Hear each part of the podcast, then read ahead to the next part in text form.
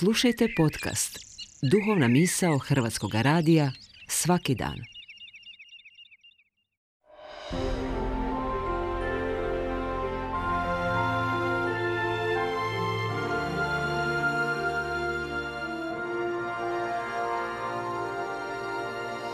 Duhovna misao. Urednica je Blaženka Jančić. Poštovani slušatelji, govori vam Anđela Jeličić-Krajcar.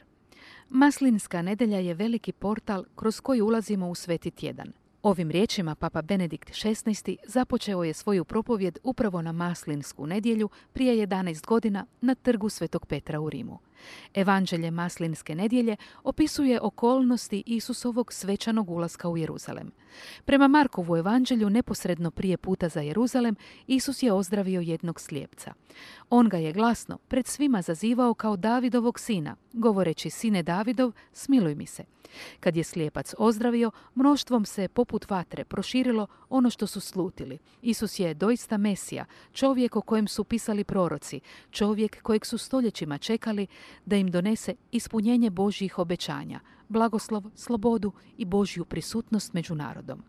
Za Isusom tada u žudnji za srećom kreće još veće mnoštvo ljudi.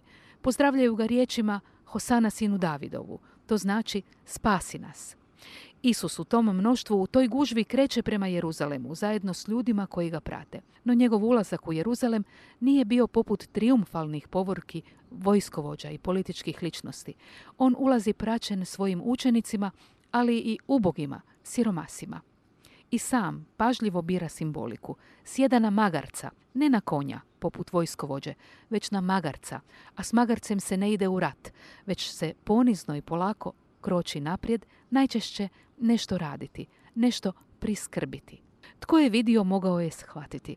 Isus nije kralj poput drugih kraljeva.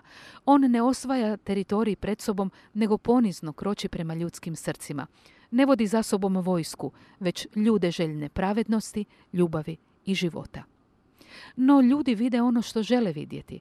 U Isusovu ulasku u Jeruzalem neki su prepoznali politički čin i najavu uspostave novog, velikog i snažnog kraljevstva u kojem će židovski narod živjeti slobodno od rimske vlasti.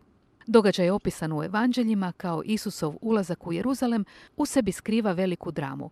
Pred nama se odvijaju dvije paralelne radnje. U očima ljudi željnih triumfa osloboditelj ulazi u Jeruzalem uspostaviti zemaljsko kraljevstvo.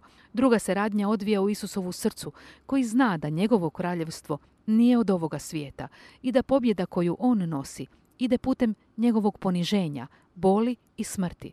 No njegova je pobjeda nad smrću, za koju on daje čitavo svoje biće, neusporedivo veća od bilo kojeg ljudskog triumfa. Drama Isusovog ulaska u Jeruzalem ponavlja se u našim svakodnevnim dramama. Uvijek smo suočeni s istom kušnjom.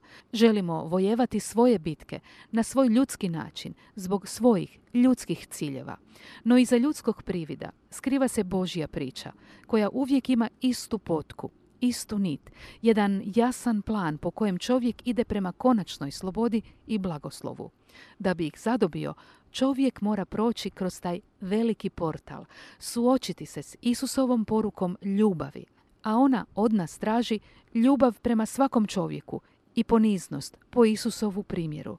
I mi smo pozvani putovati kroz život na poniznom magarcu, a ne na ratobornom konju.